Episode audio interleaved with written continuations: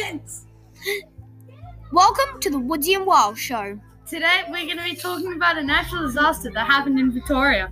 The cyclone landed on Arley Beach in Queensland on Tuesday, the 20th of March, 2017. Cyclone Debbie was first discovered off the coast of Papua New Guinea and was tracked from there. Citizens were getting prepared and stocking up on 75% off batteries. People sandbagged their homes and businesses in a desperate attempt to protect them. A peak of wind gusted at 263 kilometers per hour through the coastal town of Tu- on the Tuesday morning, and then the eye of the storm hit the mainland and caused mass destruction. A 2.6 meter storm surge was recorded by the Laguna Keys storm tide barrage. It caused mass devastation, and one of the ones affected was an American tourist by the name of Donald Dump.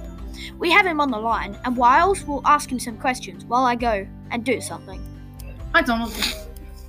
Hi, Wiles. So, where were you when the cyclone ripped through the town? Where were you staying? I was actually taking a shower, and then I heard a big whirling sound, and I dried and put on some clothes. But you had received warning of the cyclone. Yeah, but I just thought it was Australians, you know, being Australians. Anyways, where were you hiding? I didn't. I'm American. Okay. Well, thanks, Donald, for phoning the studio. Okay, bye. I'm back. Anyways, so after the cyclone, people around Australia pitched in and lent a hand. People had to clean up not only their own house, but community places like parks and public buildings. So that completes this episode on Cyclone Debbie. See you next time on the Woody and Wild Show. Peace out! Three, two,